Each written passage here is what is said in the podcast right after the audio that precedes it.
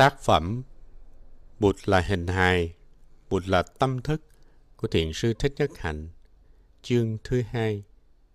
Tâm vận hành như thế nào? Trước khi có thể đi cho tổ tiên, đi cho những người làm hại mình, chúng ta cần học cách đi cho chính mình. Để làm được điều này, chúng ta phải hiểu được tâm của mình, hiểu được sự liên hệ giữa đôi chân và khối óc. Thiền sư Thường Chiếu nói rằng, khi chúng ta hiểu được sự vận hành của tâm, thì sự thực tập của chúng ta trở nên dễ dàng. Nói cách khác, nếu chúng ta có chánh niệm, thì đôi chân của chúng ta sẽ đi một cách rất tự nhiên. Bụt đã dạy rằng thức luôn luôn trôi chảy như một dòng nước. Thức có bốn loại. Tiền ngũ thức, năm thức đầu, ý thức, mạt na thức và tàn thức. Đôi khi, bốn thức này được chia làm tám loại. Trong đó, tiền ngũ thức được chia thành năm. Nhãn thức, nhĩ thức, tỷ thức, thiệt thức và thân thức. Khi chúng ta đi trong chánh niệm thì tất cả bốn tầng thức này đều hoạt động. Ý thức Ý thức là thức đầu tiên, sử dụng hầu hết năng lượng của chúng ta. Ý thức là thức hoạt động là một phần của thức. Nó phán xét, lo lắng, phân tích và lên kế hoạch. Khi nói về ý thức, chúng ta cũng nói đến thân thức. Bởi vì ý thức không thể có mặt nếu không có não. Thân và tâm đơn giản là hai mặt của cùng một thực tại. Thân mà không có thức thì không phải là một thân thể thực sự, một thân thể sống. Ngược lại, nếu không có thân thì thức cũng không thể tự biểu hiện được. Chúng ta có thể tự luyện tập để lấy đi cái phân biệt sai lầm giữa não và thức. Chúng ta không nên nói thức được sinh ra từ não, bởi vì nếu nói ngược lại là não được sinh ra từ thức, thì điều đó cũng đúng. Não chỉ chiếm 2% trọng lượng cơ thể, nhưng lại tiêu thụ tới 20% năng lượng của cơ thể. Vì vậy, sử dụng ý thức làm hao tốn rất là nhiều năng lượng suy nghĩ, lo lắng, lên kế hoạch lấy đi rất nhiều năng lượng của chúng ta. Chúng ta có thể tiết kiệm năng lượng bằng cách luyện cho ý thức của mình có thói quen chánh niệm. Chánh niệm giúp cho chúng ta có mặt trong giây phút hiện tại, cho phép ý thức của chúng ta thư giãn và buông bỏ được những lo lắng về quá khứ hoặc những dự đoán cho tương lai. Thức thứ hai là tiền ngũ thức. Là thức phát sinh từ năm giác quan. Cái thấy, cái nghe, cái ngửi, cái nếm, cái xúc chạm. Khi đi, khi nhìn, khi nếm, khi ngửi, khi nghe, khi tiếp xúc, chúng ta cũng dùng thức này. Đôi khi chúng ta gọi các giác quan này là cửa hay cổng, bởi vì tất cả các đối tượng của tri giác đi vào thức đều qua các giác quan này. Tiền ngũ thức luôn luôn bao gồm ba yếu tố. Thứ nhất là căn, mắt, tai, mũi, lưỡi và thân. Thứ hai là cảnh, đối tượng của năm giác quan. Sắc, thanh, hương, vị, xúc, pháp. Và yếu tố cuối cùng là kinh nghiệm của chúng ta qua những gì mà chúng ta thấy, nghe, ngửi, nếm và xúc chạm. Thức thứ ba là tàn thức, là vùng sâu kín nhất. Thức thứ ba này có rất nhiều tên gọi. Truyền thống Bắc Tông thì gọi là tàn thức. Tiếng Sanskrit là Alaya thức. Trong truyền thống Nam Tông, người ta dùng tiếng Pali là Bhavanga để mô tả loại thức này, gọi là hữu phận thức. Bhavanga nghĩa là luôn trôi chảy như một dòng sông, tàn thức có khi được gọi là căn bản thức hoặc nhất thiết chủng thức. Những tên gọi khác nhau này có hàm ý nói lên ba đặc tính của tàn thức. Đặc tính thứ nhất là một nơi, một cái kho để cất chứa tất cả các loại hạt giống. Hạt mù tạt tuy là rất nhỏ nhưng nếu có cơ hội nảy mầm, cái vỏ bên ngoài sẽ nứt ra và cái rất nhỏ bên trong trở thành cái rất lớn đó là một cây mù tạt to, cao. Trong phúc âm người ta nói đến hình ảnh hạt mù tạt có khả năng trở thành một cái cây rất lớn, có nhiều chim chóc đến ca hót và làm tổ sinh sống. Hạt mù tạt tượng trưng cho tất cả những gì được cất chứa trong tàn thức. Mọi thứ chúng ta thấy hoặc tiếp xúc đều có hạt giống nằm sâu ở trong tạng thức. Đặc tính thứ hai là tàn trữ, bởi vì tàn thức không chỉ đưa vào các thông tin mà nó còn có công năng nắm giữ và duy trì. Đặc tính thứ ba là hữu phần thức, là khả năng xử lý và chuyển hóa. Tàn thức giống như viện bảo tàng vậy. Viện bảo tàng chỉ được gọi là viện bảo tàng khi có những cổ vật được cất giữ trong đó. Khi không có gì trong đó cả thì ta gọi là một tòa nhà mà không phải là một viện bảo tàng. Viện bảo tàng phải bao gồm những cổ vật được cất chứa và gìn giữ trong đó. Chuyên viên bảo quản phải có trách nhiệm giữ gìn và bảo trì các cổ vật ấy. Tàn thức bao gồm năng tàn, khả năng cất giữ và sở tàn, đối tượng được cất giữ. Đó là tất cả các thông tin từ quá khứ, từ tổ tiên của chúng ta và tất cả các thông tin nhận được từ những thức khác.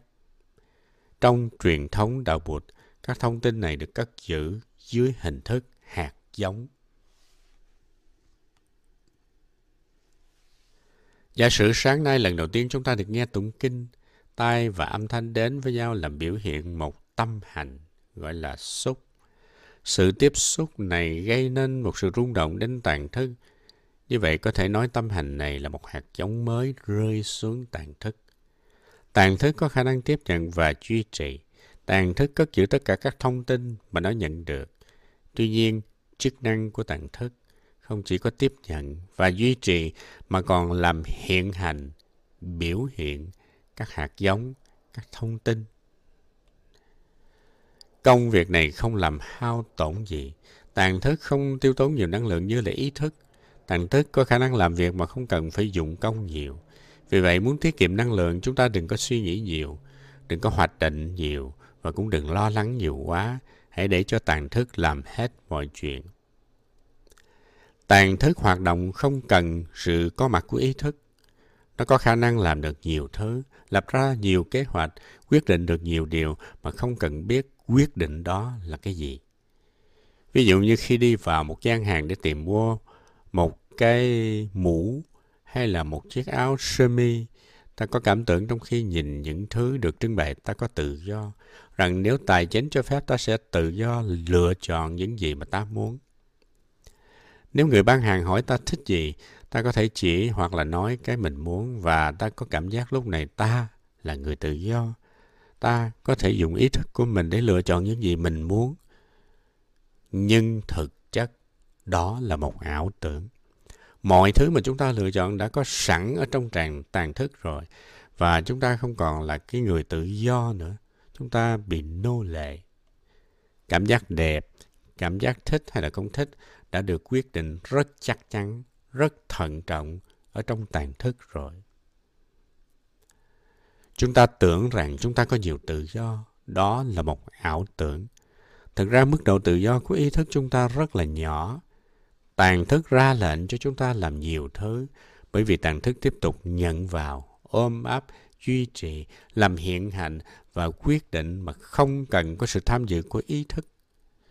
Tuy nhiên, nếu biết thực tập, chúng ta có thể tác động đến tàn thức, chúng ta có thể giúp tàn thức biết cách cất giữ và làm hiện hành những hạt giống tốt, đồng thời có những quyết định hay hơn.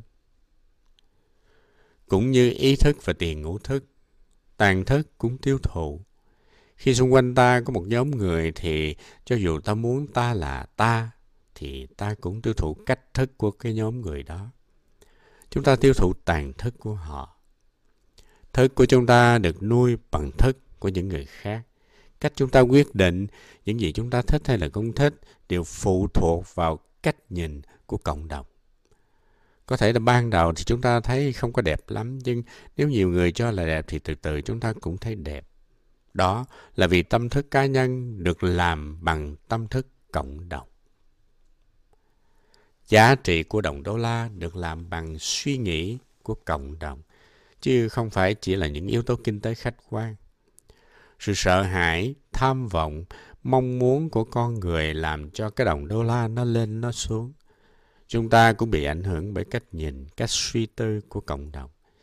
Vì vậy, chọn môi trường sống ở xung quanh rất là quan trọng.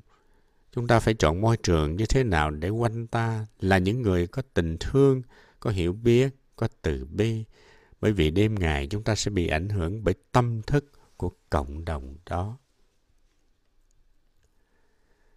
Tàn thức đem lại cho ta sự chứng ngộ và chuyển hóa. Khả năng này được chứa đựng trong cái nghĩa thứ ba là hằng chuyển. Tàn thức giống như một khu vườn mà chúng ta có thể gieo hạt lên đó.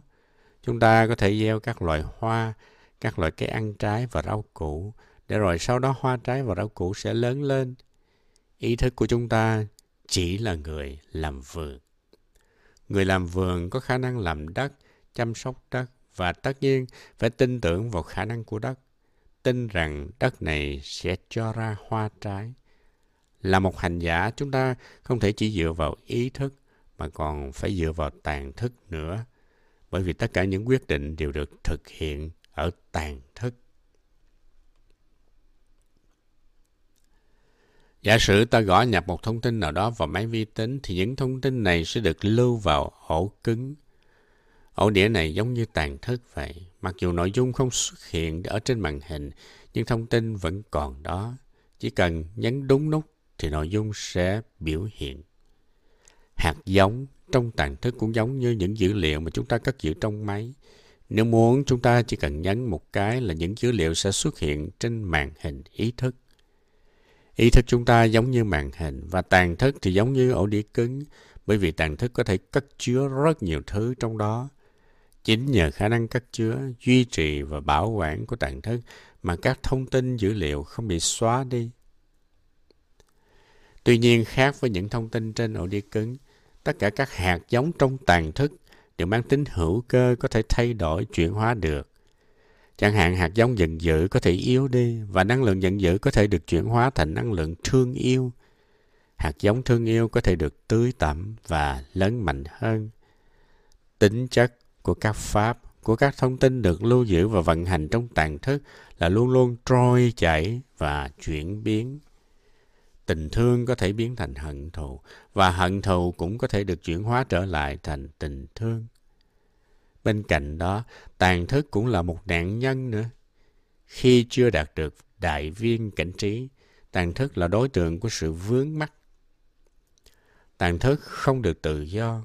Trong tàn thức cũng có những yếu tố của vô minh như là giận dữ, mê mờ, sợ hãi và những yếu tố này tạo thành một sức mạnh, một năng lượng níu lấy tàn thức và muốn chiếm hữu tàn thức làm của riêng. Đó là cái thức thứ tư gọi là mạt na thức.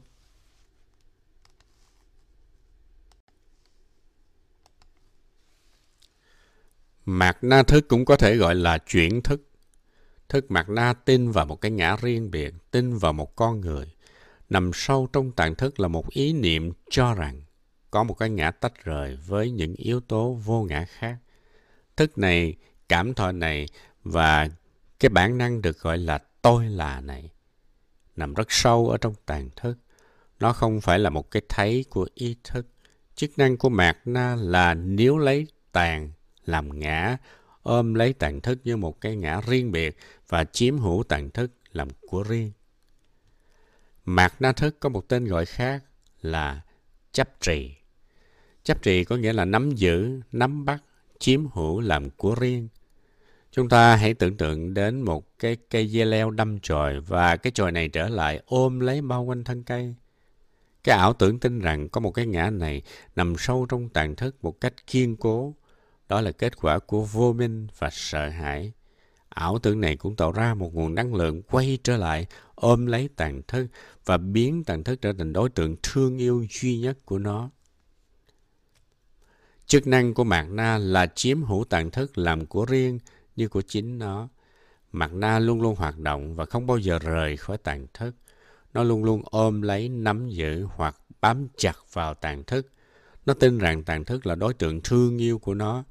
Vì vậy mà tàn thức không được tự do. Mạt Na có ảo tưởng rằng tàn thức là tôi, là người tình của tôi, nên tôi không thể buông bỏ được. Đêm ngày Mạt Na có một nhận thức sâu kín và bí mật rằng cái này là tôi, cái này là của tôi. Tôi phải làm mọi cách để nắm lấy, bảo vệ và biến nó thành cái của tôi. Mạt Na được sinh ra và ăn sâu vào tàn thức. Nó đi lên từ tàn thức và quay trở lại ôm lấy tàn thức như là đối tượng của nó. Anh là người tình của tôi. Anh là tôi.